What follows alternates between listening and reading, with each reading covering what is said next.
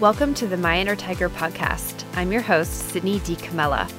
I'm also a wife, mother, master life coach, course creator, and spiritual Sherpa. Over the past few years, I have overcome extreme anxiety, depression, addiction, infertility, and chronic illness. And as a result, I've made it my life's mission to teach other women like you that no matter what battle you're up against, you have an inner tiger, a power within to create and manifest whatever your heart desires. If you are tired of being a victim and ready to be boss of your life, you have come to the right place. Each episode, I'm going to share tools, teachings, and techniques I have used and taught countless other women so that together we can create a life beyond our wildest dreams. I know beyond a shadow of a doubt that your inner tiger is just waiting to be unleashed. I'm so happy you've tuned in. Let's get started. Hello, beautiful souls, and welcome back to the My Inner Tiger podcast. Today's episode is amazing. I am interviewing a special guest, England Miano. And without giving it all away, in this episode, we talk about England being a holistic general practitioner, all of the different things that she does and is certified and trained in. Um, we talk about her healing herself from cancer. We talk about why holistic approach in most cases is much better than a traditional Western medicine allopathic approach to healing. Um, we cover why mindset is so important in your healing journey. And we also, at the end, touch on her story about her son's vaccine injury and how all the doctors said he was autistic, di- uh, diagnosed with autism, among other things, and how he would always need full time care. And subsequently, how he is now very functioning, and you would barely even notice that he was autistic. So it's just so many good, juicy stories, so many good, hot topics. Um, for today, especially, and I am so excited to share this with you. So enjoy.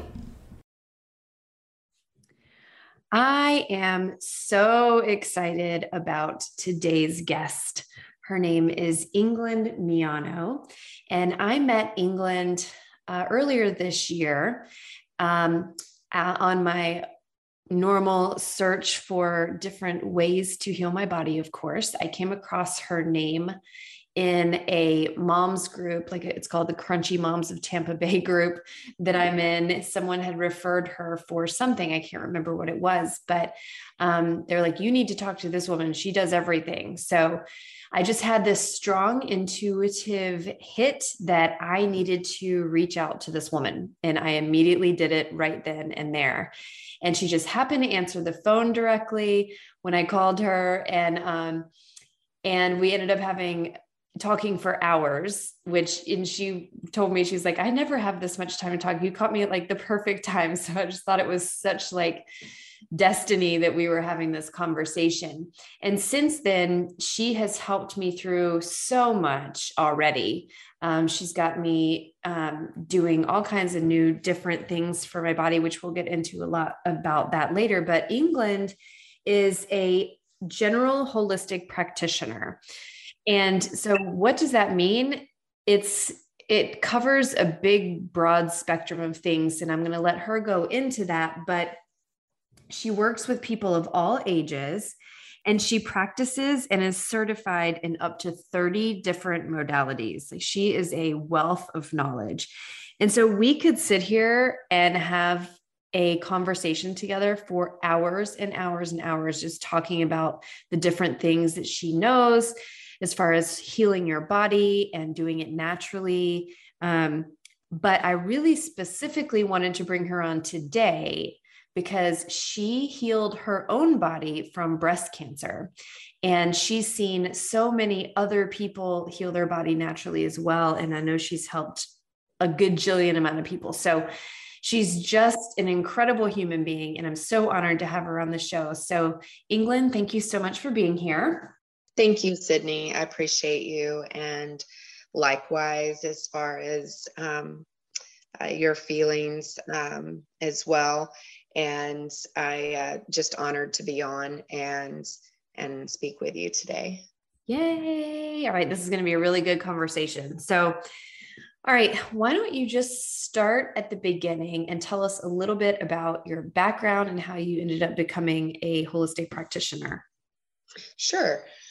Um, so naturally, very from a very early age, I was uh, very attracted to the health field. I think just with my personal interests of always being into athletics and um, was a competitive gymnast for much of my life and just into all kinds of sports and really always found myself very uh, just organically uh, tied to wanting to know more about nutrition and um, almost really kind of the word that they refer to as biohacking today in a way. I was it was just always a challenge even as a young teenager um, for me to you know set personal goals with myself and, and um, from a physical standpoint, also uh, spiritually and and psychologically. And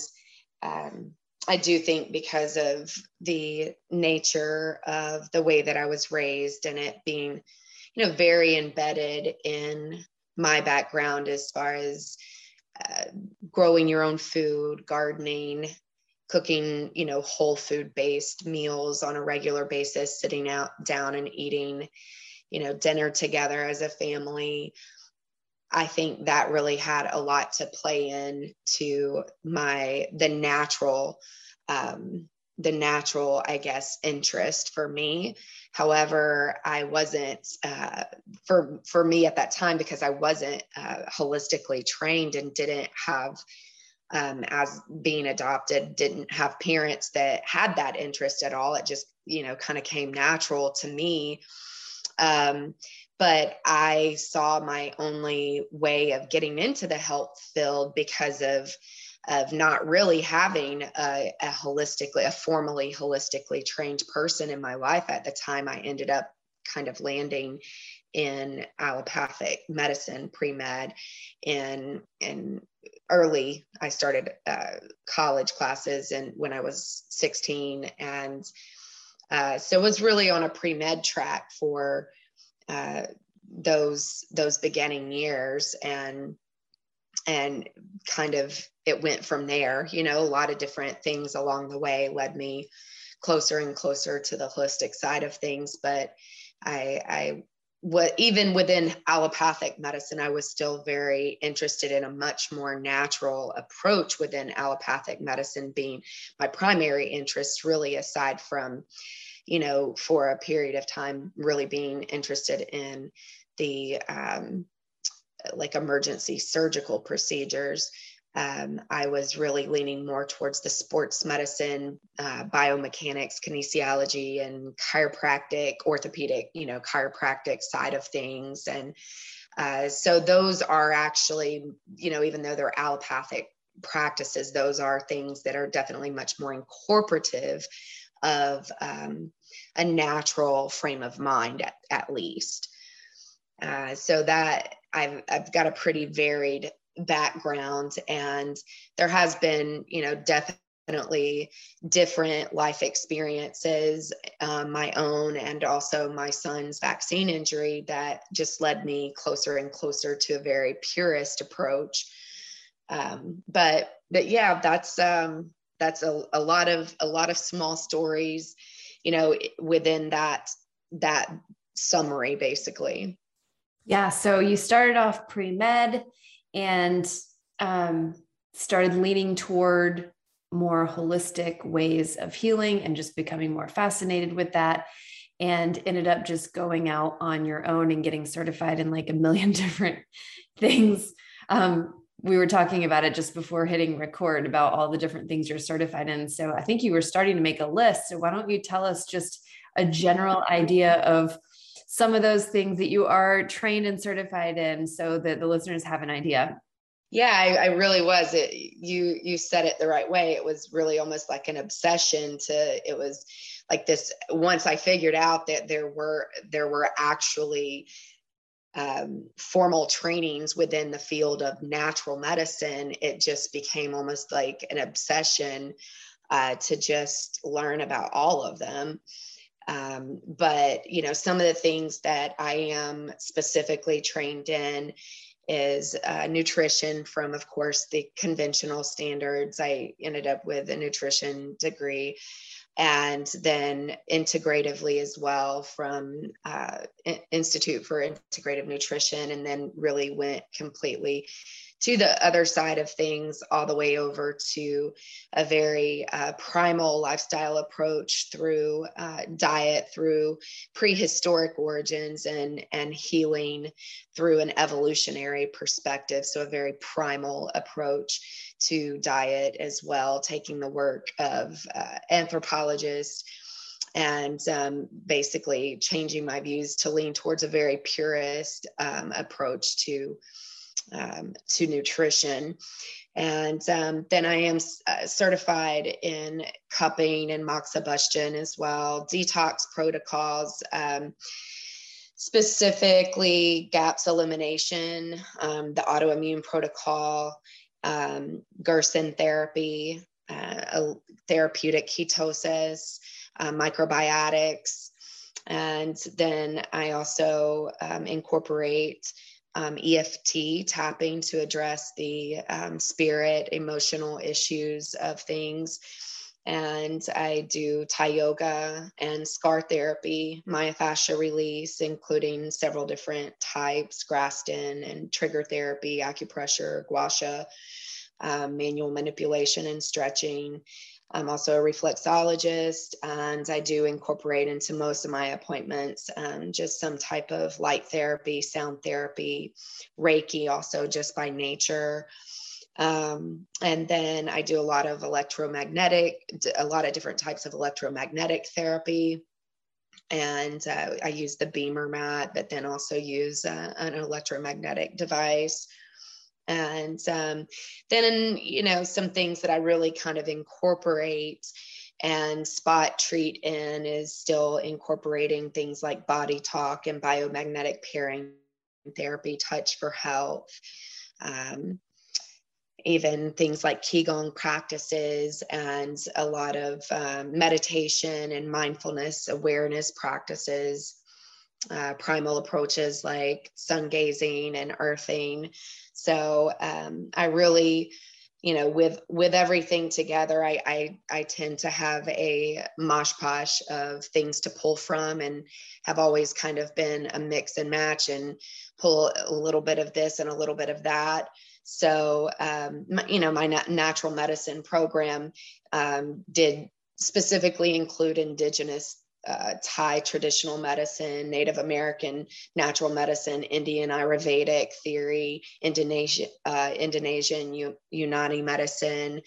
Um, so there's a lot of, you know, homeopathy classes. I'm not a homeopath, but certainly, you know, had classes specific to um, uh, of hom- hom- homeopathy and um, and herbal, you know, herbal classes and kind of do um, a lot of uh, a lot of what I guess most people re- refer to as um, CE courses or just um, you know new classes. Whenever I get an interest, I'm now currently looking into really uh, adding yoni steaming uh, to my practice just because of the kind of things that we're going through in current times uh, really has led me to the conclusion that we really need to pay specific attention to womb healing.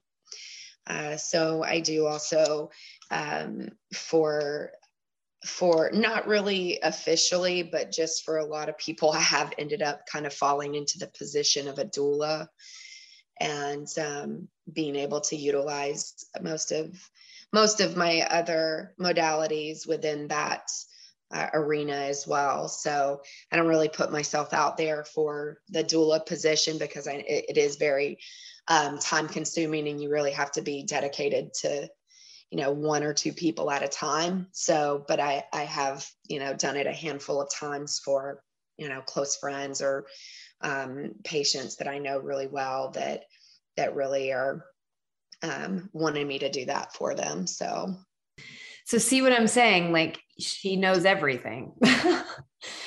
so much stuff. And I, I think what makes you so special is that you have such a curious mind. So if you see or experience anything that you feel like, you know, works or could help you or could help someone else, then you want to know about it.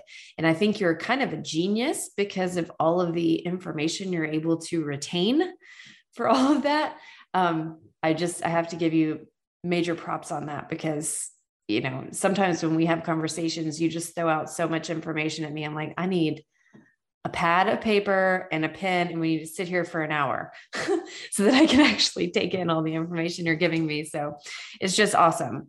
Um, Thank you. Thank you. All right. So, why don't you tell us a little bit about your story, your own personal story with cancer? Um, this, I know a little bit about it, but um, it's fascinating. I want to know how it came about and how you ended up healing yourself. So tell us all about that, please.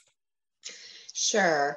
Well, a few years back, I um, I just kind of realized that I started having just just a lot of different health concerns.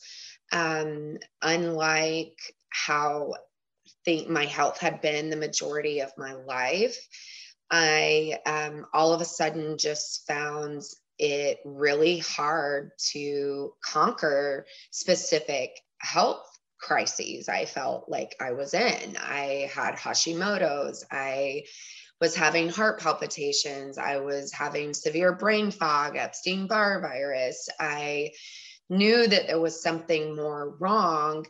And did a lot of diagnostics um, through even with allopathic medicine, pulling my own lab tests and things like that, and um, really went through even holistic healing centers or integrative, really more.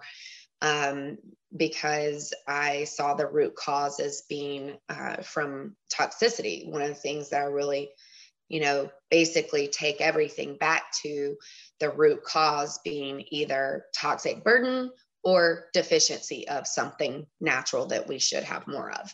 So I was like, coming from that perspective, I was like, okay, what am I not having? Um, or at least what am I not absorbing? And then what toxins do I need to get rid of?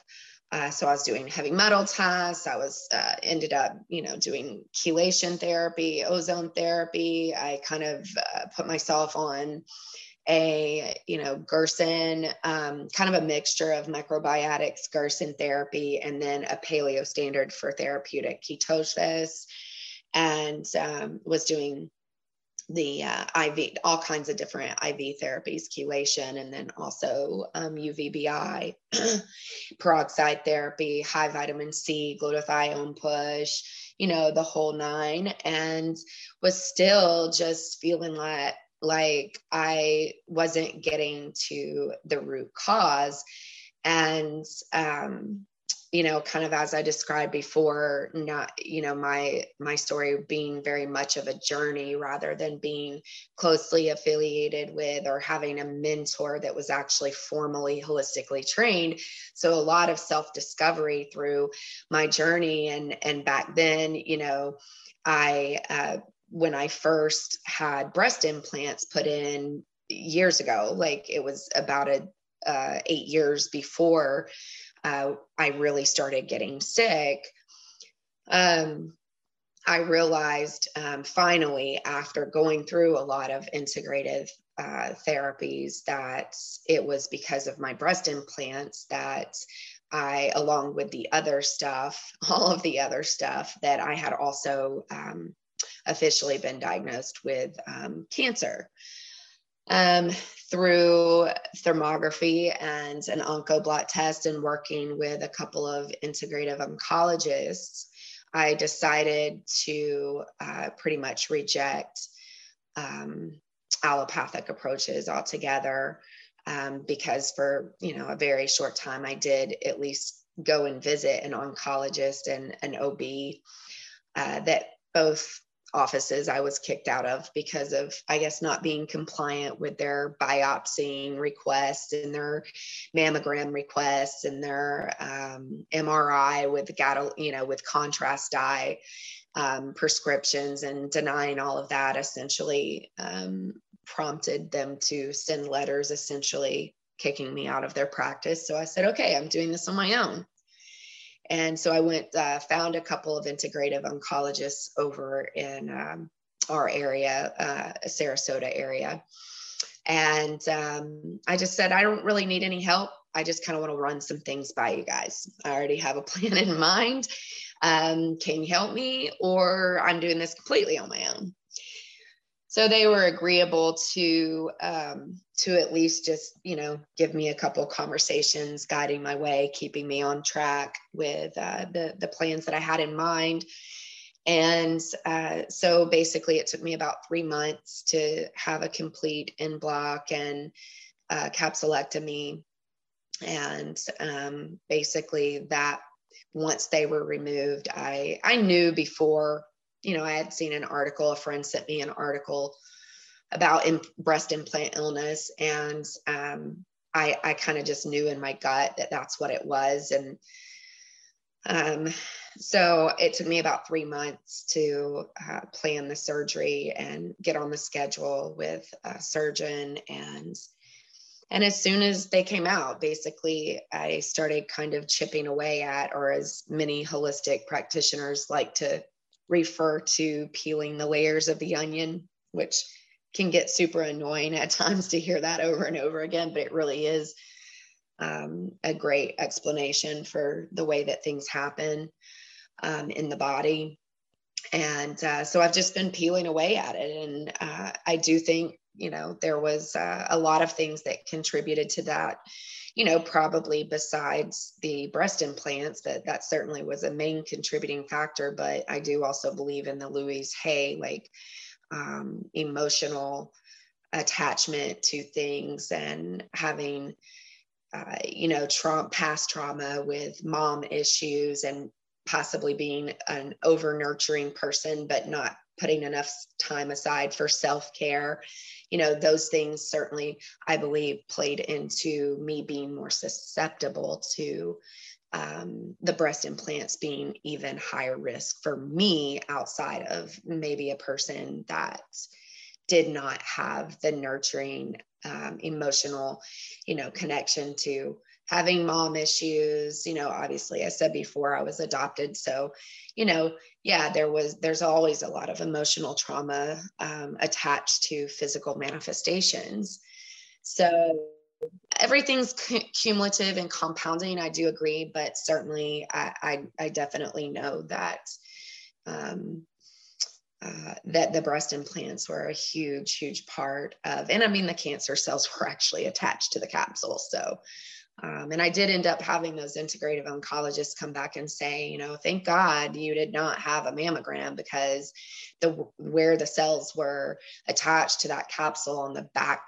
left side of your breast, like a mammogram essentially would have just squished it all together and probably ruptured it into like underneath my armpit into my lymph nodes and everything. So um, over and over again, my um, convictions were validated. Um, and so that became there were a couple of step uh, things that I feel like were mistakes along the way that looking back now I may not have done but that is you know definitely has been incorporated into a main part of my practice is really being there for uh, people with cancer situations and giving them helping to facilitate a mindset of knowing like how powerful their own body is to kind of come back to a point of homeostasis and a point of what you know really wanting to be well and as long as they can visualize that get an action plan together um, people should, you know, be very confident in the fact that our body body naturally desires to be well. Right.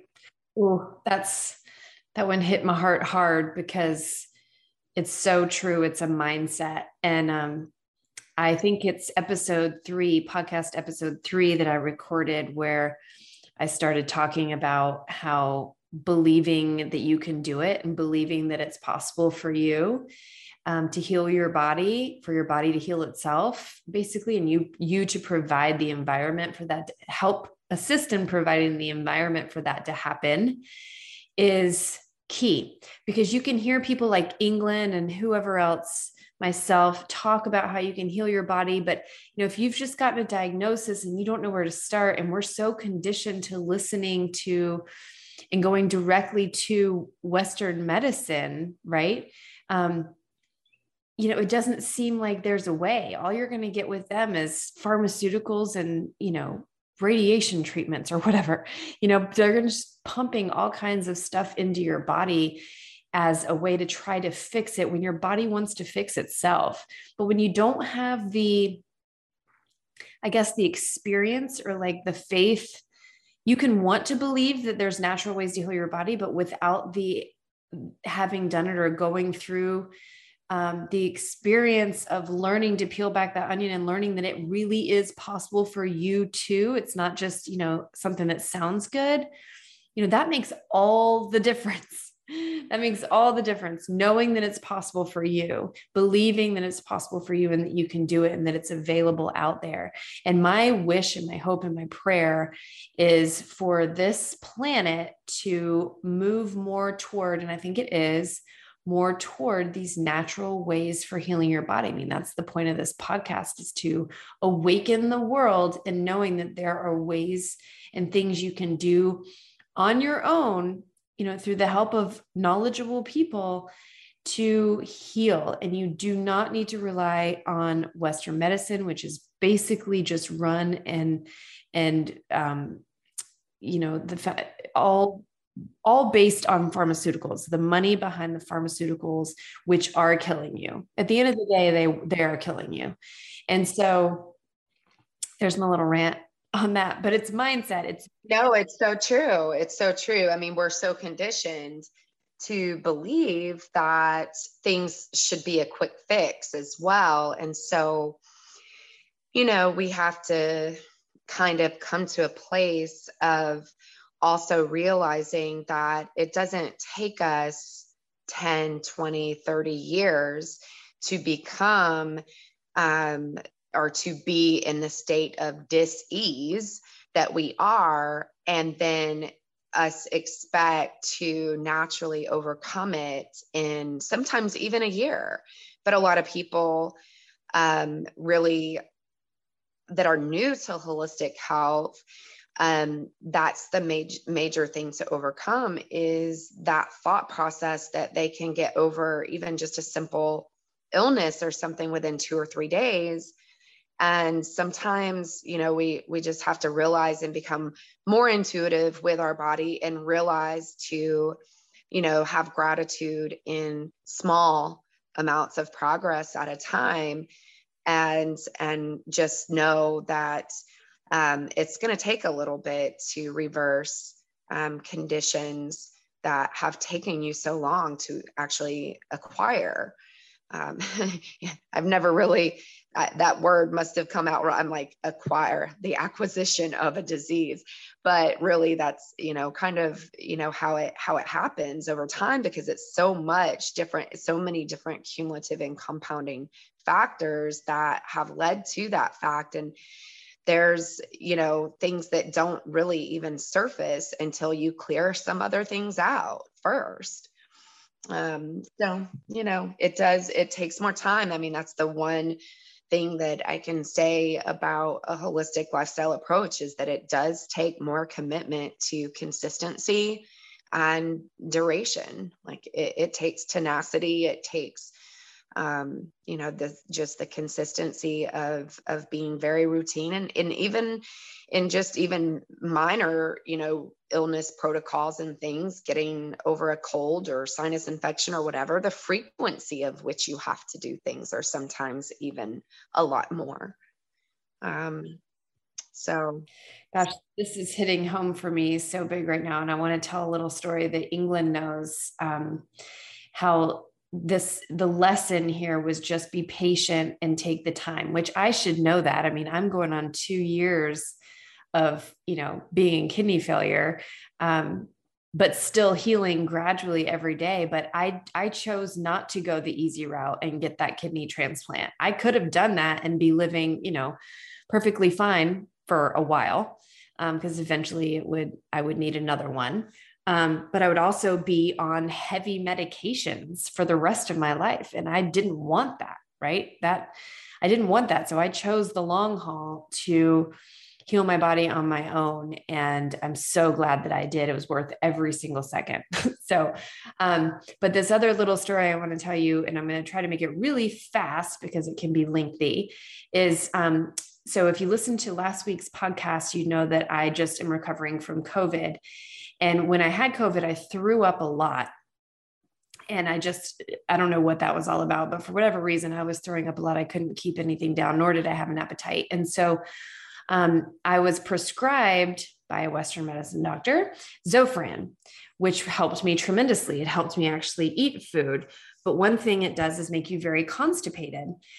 And so for weeks, for weeks, I was very constipated. I was going to England, like, what do I do? How can I do this? And I got very impatient with it. And I started getting afraid because nothing was happening. And I was doing these natural protocols, some of which I couldn't do because of risk on my kidneys. But um, I was getting afraid that, you know, something bad was going to happen. And I just started letting that fear creep in. And so I went to my kidney doctor and I asked for, I finally like resorted to asking what I could do, you know, Western medicine wise. And she gave me this um, first of all, she recommended Miralax, which is absolutely terrible for you. So I said, hell no, I'm not doing that. What else do you got? And she recommended lactulose, which I didn't know too much about. So I started taking lactulose for about 30 hours straight. I was taking it every four or five hours. And lo and behold, about 1 a.m. one night, I all of a sudden start coming down with like this 103.5 temperature. I started throwing up, which was hard to throw up because it was like sludge because the lactulose was pulling all the liquid from my body into my stomach. Um, by the way, I had not had a bowel movement at this point still and I was just very gassy. And I'm just like, what is happening? And I started getting vertigo and ringing in my ears. And it was like my body was just like, felt like it was shutting down. And I was freaking out. I was like, do I have sepsis? And so I had no idea what was going on. I was like, maybe this is my kidney is failing. Like, what is happening? And so I freaked out. And of course, out of fear, went back to the hospital. What did they do to me in the hospital? They gave me more Zofran and morphine because I actually had a fractured rib at the time from coughing and it was really painful. And I should have known better not to take it, even though at the time it sounded like a really great idea. Two things that will make you even more constipated, but not really in my right mind. I let them give them to me. And then they were like, maybe you have a blood clot. And so then I got radiation from a CT scan. And then they wanted to do a nuclear scan.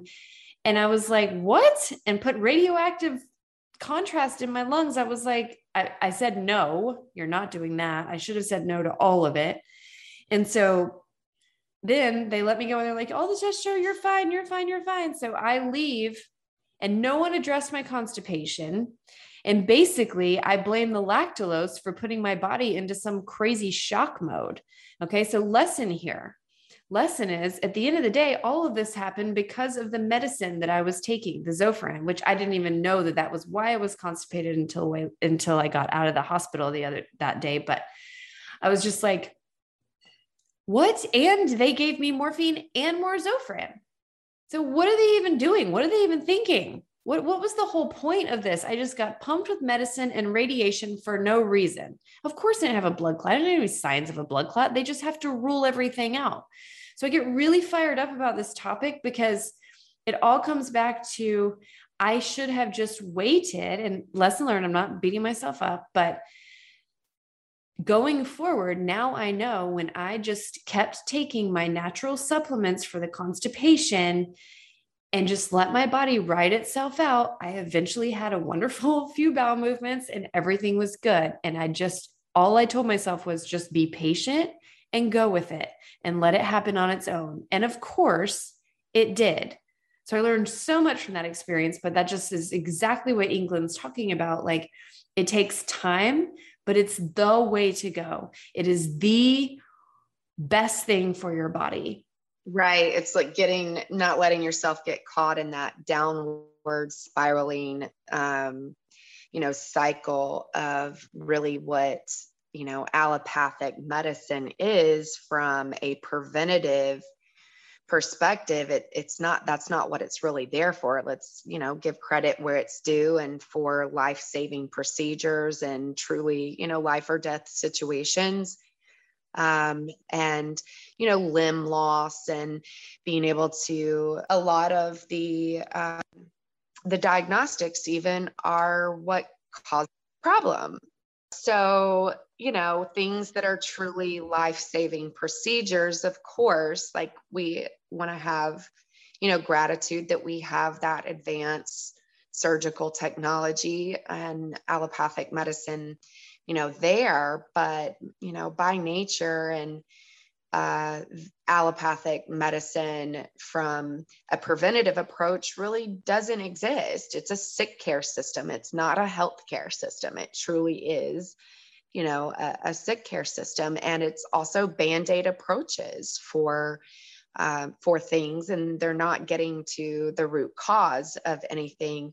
So that's definitely a perfect example of a personal story uh, that I've just heard so many similar to that where people have kind of just gotten burned by by western medicine and and it's you know it's not that nurses and doctors don't you know have great intentions going into it. I mean i know i did and i really wanted to save people's lives. And you know that was one of the reasons why you know uh, life-saving surgical procedures was one of my first interests. Um, but the way that they are trained we have to remember was you know bought out long ago by the rockefellers and those medical systems and research and everything are basically based on um, and funded by a bought out system. And so they they teach one perspective and one perspective only. And what we have to realize is that that hasn't been around for very long and the some of the modalities that i practice for example have been around for more than 2500 years. They were what we used as primal humans to become the most dominant and the largest brained of all of the species. Yeah. So, you know, in comparison, when it, it's actually very abnormal in modern times that people's first thought and natural, compelling, like, you know force of like what what they think of you know the doctor in the white coat is actually the newest. It's the newest and they refer to it as alternative when really allopathic medicine should re- re- be referred to as alternative medicine because it's the newest.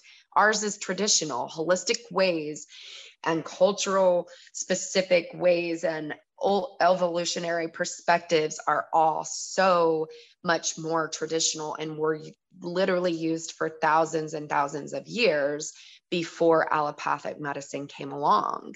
And then allopathic medicine was essentially monetized from, you know, in such a way that, um, you know, even back in those days, like, you know, herb, herbology and um, natural medicine really started being scrutinized and banned and, you know, people um, losing their license because of using herbs for medicine you know? So we we you know kind of have to recognize too just from a factual um, historical perspective you know how much um, i guess um, corruption i guess is the best way to really put it you know how much corruption and it it started with and then essentially they basically looked at um, the cheapest way to uh, to create medicines, which was with petroleum based, you know, fossil fuels. And of course, that's carcinogenic. So there's not a medication, a pharmaceutical medication out there that doesn't start with, you know, uh, carcinogenic uh, chemicals in order to produce it. And it can't be natural because they can't patent that. That's not good for business. so that doesn't make them any money you know it's like a perfect example is the i think it's called tamiflu which is a you know medication used in allopathic medicine that essentially the active um, ingredient the effective and active ingredient is star anise and then they add a whole bunch of other junk into it to be able to patent it and make money off of it when you know well, you can just boil some star anise in some water and drink the tea. Or you know you can you can make tinctures with it. You can you know do all kinds of you know different applications with it. But you know it's it's just um it's really it's disappointing when you go back and see the history and i think some people you know this whole cognitive dissonance comes into play and it's like when they've been trained in this in this area and they've had really true intentions to help others and um, and then they've paid a whole lot to go to these schools too so it's like kind of next level brainwashing because it's it's the expensive paid for type of brainwashing indoctrination and um, it's almost like they would have to go through a complete identity crisis to untangle themselves from those belief systems oh you said that so well it's so true. Yes. And she's referring to to like Western medicine doctors and and medical workers is what she's talking about. Just the identity crisis they would have to go through if they were to, like she said, untangle themselves from these belief systems that they were raised believing and trained to believe. And um, you know it's really it's tough and and neither one neither england nor i are here to um to criticize anyone in this medical field like we know your intention. So um so it's not that at all. It's just more of like we're awake to seeing what's actually going on because we've both had to do our own research. We were forced into these um, predicaments through our health our our health situations, you know, her having cancer, me going into kidney failure. I didn't know any of this stuff until I started really diving into how to heal my body. This was all brand new information to me and it was mind blowing, right? So it's just, and I'm continuing to learn more and more every single day. And I know England is as well. So um, it's just, it's a whole new mindset shift and really hard for a lot of people to take in because of the cognitive dissonance and um, you know and no one wants to hear it we want to believe that you know our medical system is great and here to help us in a lot of ways they are but you know not really not foundationally so, um, and one other thing I want to talk about really quick before we go, because this is a really cool story and I only know part of it. Um, I know, and I'll tell you what I know, and I'll let England fill in the blanks. So, England is a proud mama of three, and one of her children, her son, was um, had a vaccine injury at an early age. And I know that the doctors told her that he would never function like a normal human to some degree. And um, so, England, if you can tell us a little bit about what he was diagnosed with, what they told you and where he is today. Yes, it's uh, that's a a very um, really tragic, but then also um, really promising story. And you know, knock on wood, we have uh, we still have a ways to go, but essentially, just from my very natural um, tendency to lean um, more on the conservative t- uh, side of any kind of conventional approaches. I actually chose not to vaccinate my first two children until about 12 to 14 months old. Um, so at the time, I was in integrative studies. So I I knew and I was very uh, nervous about and questioned vaccines in general, but I certainly was by no means like anywhere I am today from the very purist and holistic side of things. So at the time, the best resource that I really had was um, Dr. Sears, uh, his book, and Senior. And so the only one that I had felt necessary for them to have, um, I gave at about 12 or 14 months um, for both of my older two, which were very close together, about 17, 18 months apart. And so at three years old, my son had only had that one previous vaccine. And um, I was taking him to a new pediatrician that I had no idea back then um, that there was really anything there was really anything wrong with not vaccinating, but I also did not know much about um, advocacy, the type of advocacy work that I do now. So I didn't really truly understand what informed consent was.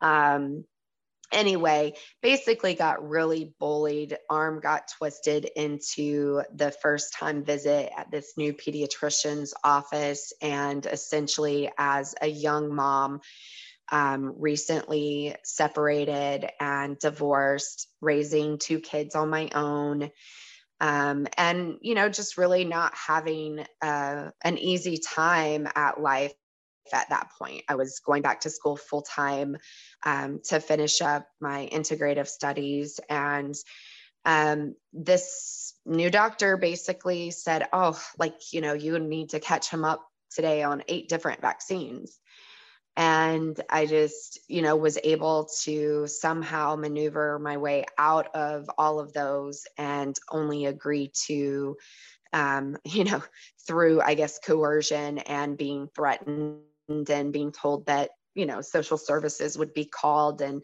the whole you know bullying um, approach i ended up giving him the mmr that day and that of course being you know three shots combined into the one um, and he had an immediate reaction you know immediate uh, brain swelling you know encephalopathy going into a seizure, within a couple of minutes um, after the shot and i just knew from that point on there was just something that kicked in that said you know never again like i'm not gonna i'm not gonna let this happen. And it just kind of dove me into like a whole nother level of of research. And um i knew in my gut you know i mean like he was way above schedule um, above the charts and everything um, physically and um, and psychologically you know um, he was and totally digressed basically. He went you know completely nonverbal. And it wasn't until about um, seven years old that he was officially diagnosed with autism with some smaller you know uh, diagnoses within that label um, ocd oppositional defiance disorder, sensory processing disorder, auditory processing disorder.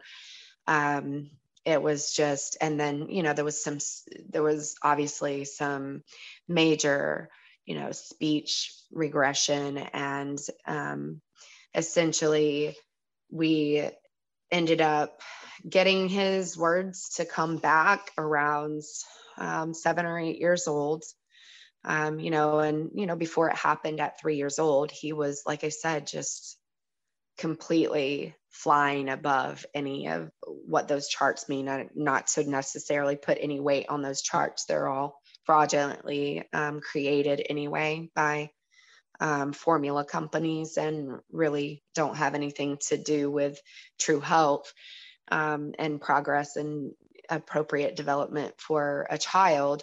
But at the time, I still didn't realize that and just knew that, you know, he was performing well above average on all of those, um, all of those things. And, you know, he got to the point where, you know, completely stopped nursing. He, you know, never nursed again after that day.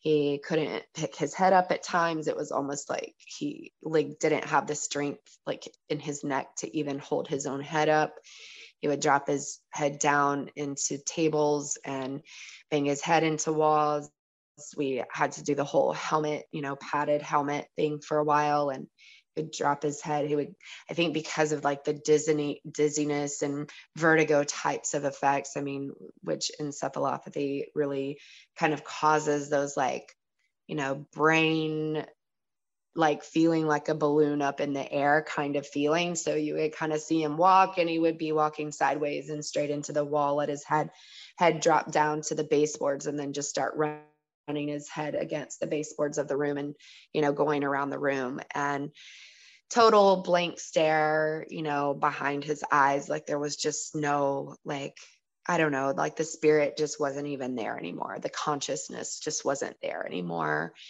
it was just the empty shell of you know of who he used to be the very engaging and very like expressive and um, curious child an active child. And basically i was told that you know i mean his prog- um, prognosis was very dismal. I mean they said that you know he would have to be in home care, taken care of by us for the rest of his life, and that he may have the IQ of maybe 75 someday and be able to do a very methodical job, like a manufacturing line somewhere, very much like the movie Rain Man type of situation, like you know re- things repetitive in nature over and over could be learned through memorization but as far as actually having any any major you know capacity of frontal lobe abilities they pretty much told me that was out of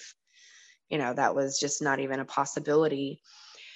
Um, you know, lots of journey along the way with that, but just to try to, you know, summarize and come to um, a more po- positive side of the story through primal lifestyle approaches and br- really bringing um, uh, the occupational therapy into the everyday life within our home um, rather being rather than being overstimulated by constant appointments all the time. We used we ended up using only holistic approaches. A lot of the treatments you know i did myself but we did also see um, you know craniosacral sacral therapist and a lot of chiropractics, a lot of um, you know, a lot of natural detoxing approaches, homeschooling, grounding, a very um, a very primal connection approach to getting him grounded every day. And um, and a lot of a lot of really just like you said before being patient. But at about nine years old he was iq tested and we had made some progress at that point because there was at, at seven years old when we finally decided to get the uh, kind of true diagnostics done, not because we really cared about the label, but just to kind of have like a direction in mind of what way, you know, because I don't typically like being labeled or labeling people with this or that because I do feel like it's almost debilitating and um, and if they're told and they hear something if people you know hear something over and over again what a, a, about what their um, their loss is or what they're not capable of then they tend to believe that right? And so you know i never told him of his diagnosis I never mentioned his prognosis, still haven't mentioned that to him even today. So, unless he later on ends up being curious enough about mom's you know interviews and um, you know advocacy work and stuff he'll probably you know never hear that story and but he was tested around nine years old and you know tested literally like 146 iq mental level iq like it's just oh, like what I can say about like the difference between situations like mine and many, many other patients that I work with to help heal vaccine injured children or and even adults is don't believe the prognosis. If you don't believe the prognosis, then it's not going to manifest you know and there's a huge difference between the parents who just become complacent with um, where their child is at and give in to the allopathic approaches and just you know kind of um, just believe that this is the best it's ever going to get. And those kids you don't see the drastic you know um, reversals in. But the, with the ones that never give up on their children and they never give up on finding a new modality to try i mean you have to be consistent yes and you have to give things a chance yes but and so that does take time but that's the great thing about natural medicine is that it existed so many thousands of years before you know we were even here that there's limitless options that no matter how much of a whole uh, of an expert you are in holistic health there's always going to be something new to you but very old that you've never even heard of so you just have to keep trying and you know i know it's taxing on the budget so yeah you got to like budget things out or you got to make sure that the splicing the timing with the right modality too is a very important part. So just because you've done something in the past, you know, a couple years ago, doesn't mean that it may not work again in the future. But when you first tried it, maybe it wasn't the right timing. Like you needed some other things first. So that's why it's always good too to find somebody um, who who knows your whole story or your child's whole story and you can always go back to them and say, okay, we've done all of these things because it does become very frustrating to tell your story to so many people and to not just have at least one person that knows everything that you've done, that you've gone through, everything you've tried. And um, so, if you can find that one person that you resonate with, even if they don't practice all of it and they have to refer you out to things that they don't do, that's still fine. They know you did it. They know where you're at with it. They know your compliance level. They know your child's compliance level. More importantly, if that if that's the situation. Um, but I can just say from my own personal experience with my son, you know, unless you are a developmental child specialist and you have some more ongoing interaction with him um, in a multitude of different situations, you probably just in passing from the outside looking in would not even realize that he has autism. I'm not sure if you've met my son, Sydney, but um, I think you may have seen him a couple times playing basketball outside and everything, but um, but he is um, like I said, just I mean, I would say 80 to 80% cured from autism.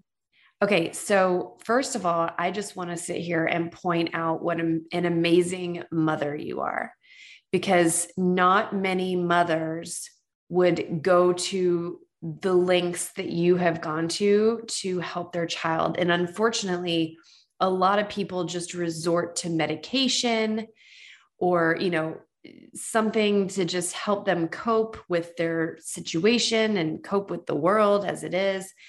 And not take the time and the energy to really pour into helping them when you are proof that taking taking those steps will heal them and to never take a diagnosis as concrete ever no matter what. And and then really start and think about how you even got there was you know so many times it is a vaccine injury in children and that's just no one talks about that which is incredibly frustrating. Those vaccines have garbage in them and they go straight through the blood brain blood brain barrier.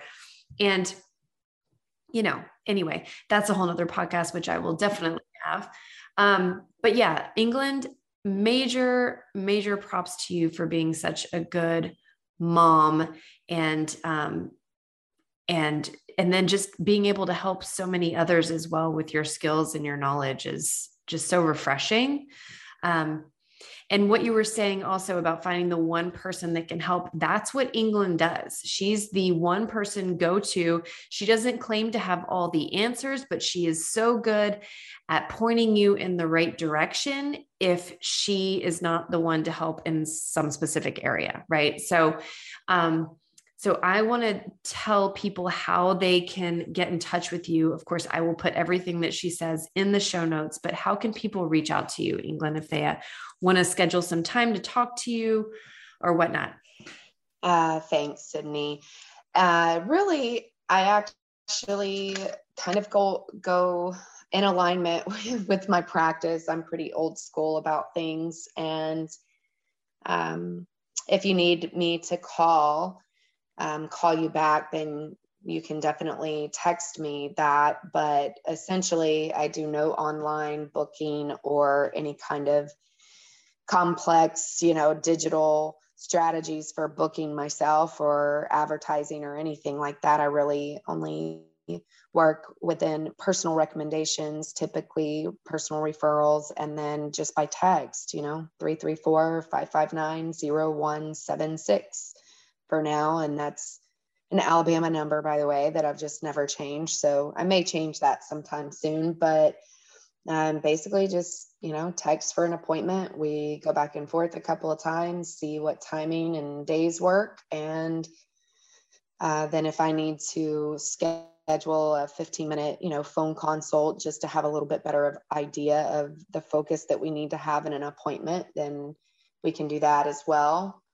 And um, and then you know a lot of times i do see you know multiple people in the family at the same time and the way that that works you know is definitely just basically spending the amount of time that we have on every person. So it may be a little bit less relaxing and more hectic of an, of a, an appointment but at least we're addressing all people at the same time uh, you know, as you all know, a lot of times when something happens to one person in the family, it kind of goes through the whole family. So it kind of becomes taxing and ridiculous to have to go to a different person for each person in the family. So, or a different doctor for each person in the family. So I try to like, you know, really help um, expedite the whole process with with things like that. And I don't charge any differently for uh, however many people I see in the family. I just, you know, ask for the understanding that obviously the time that we have will be spread across everyone versus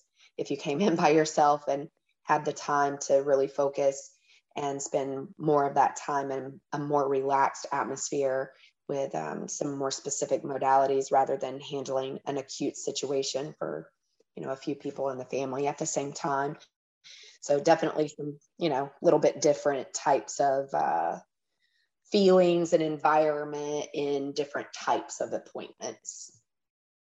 Yes, and I can attest um, when my family got COVID, both my husband, my mom, myself, and my dog all went, and my son all went and saw England, and she did some um, magnetic pairing therapy on us and and it's the whole things and a bunch of other stuff too but um anyway so england is in safety harbor florida and do you see anyone remotely or is everything that you do just in person Oh no, I I do actually. Uh, a lot of times I will do home visits, especially for my pre and post surgical patients. Um, just because of doing scar therapy and um, detoxification after uh, required surgical procedures and stuff, I will do home visits for that reason. And also uh, in cases of young children or just anybody being sick enough to really not need to get out of bed and leave their home.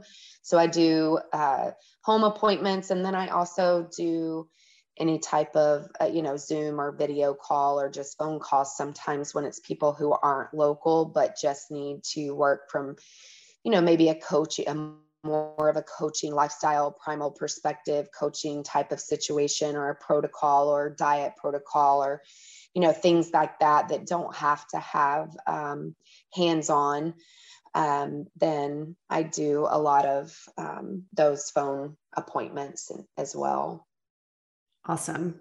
Okay. Um, so I'm just going to tell anyone listening, especially if you're local, but even if you're not, if you have any kind of issue, if you just have a stomach ache, if you have recurring headaches, if you have elbow pain, if you have literally anything going on in your body that you have questions about and you're curious about what you can take or do or whatever, you need to reach out to England. She is the starting point person and she's absolutely incredible. So, um, I will put her phone number in the show notes. Just reach out and text her. And um, tell her that you heard her on the podcast if that's what she needs to do, and just um, make an appointment because she is absolutely amazing. And I can't even tell you all the different new supplements that she's given me um, in the last few months that have I've been taking, and you know, just not just supplements, but you know, recommendations on treatments like treatments for my kidneys as far as like um, oh uh, what's it called um the electromagnetic therapy well no we've got that but i'm thinking of um the oh my god the oil the castor oil with the with the essential oils putting those packs on my kidneys um, drinking different teas drinking uh, watermelon and cucumber juice every morning. Um, just different things i have changed in my diet to help my kidneys and they're doing well. So um, it has only been a short amount of time. So I can just attest to her amazingness. She's very thorough, she's very knowledgeable, and you need to reach out to her. So, um, anything else you'd like to add, England?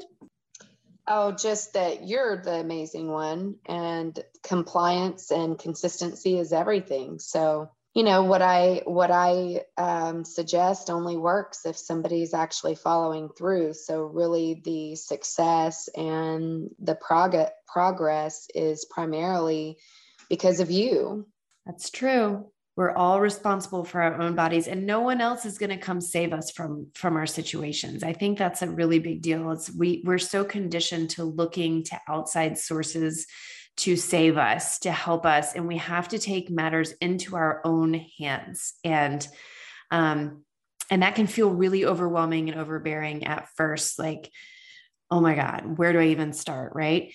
And, um, but just baby steps. It's all about baby steps and trusting your intuition to guide you where you need to go to get the information that you need. Because remember, your body talks to you.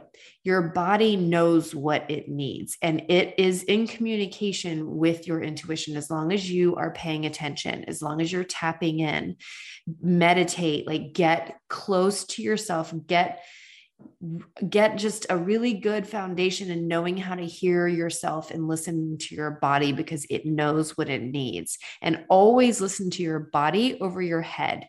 If your head thinks something is good and your body doesn't seem to quite agree, always go with your body. Would you agree with that, England?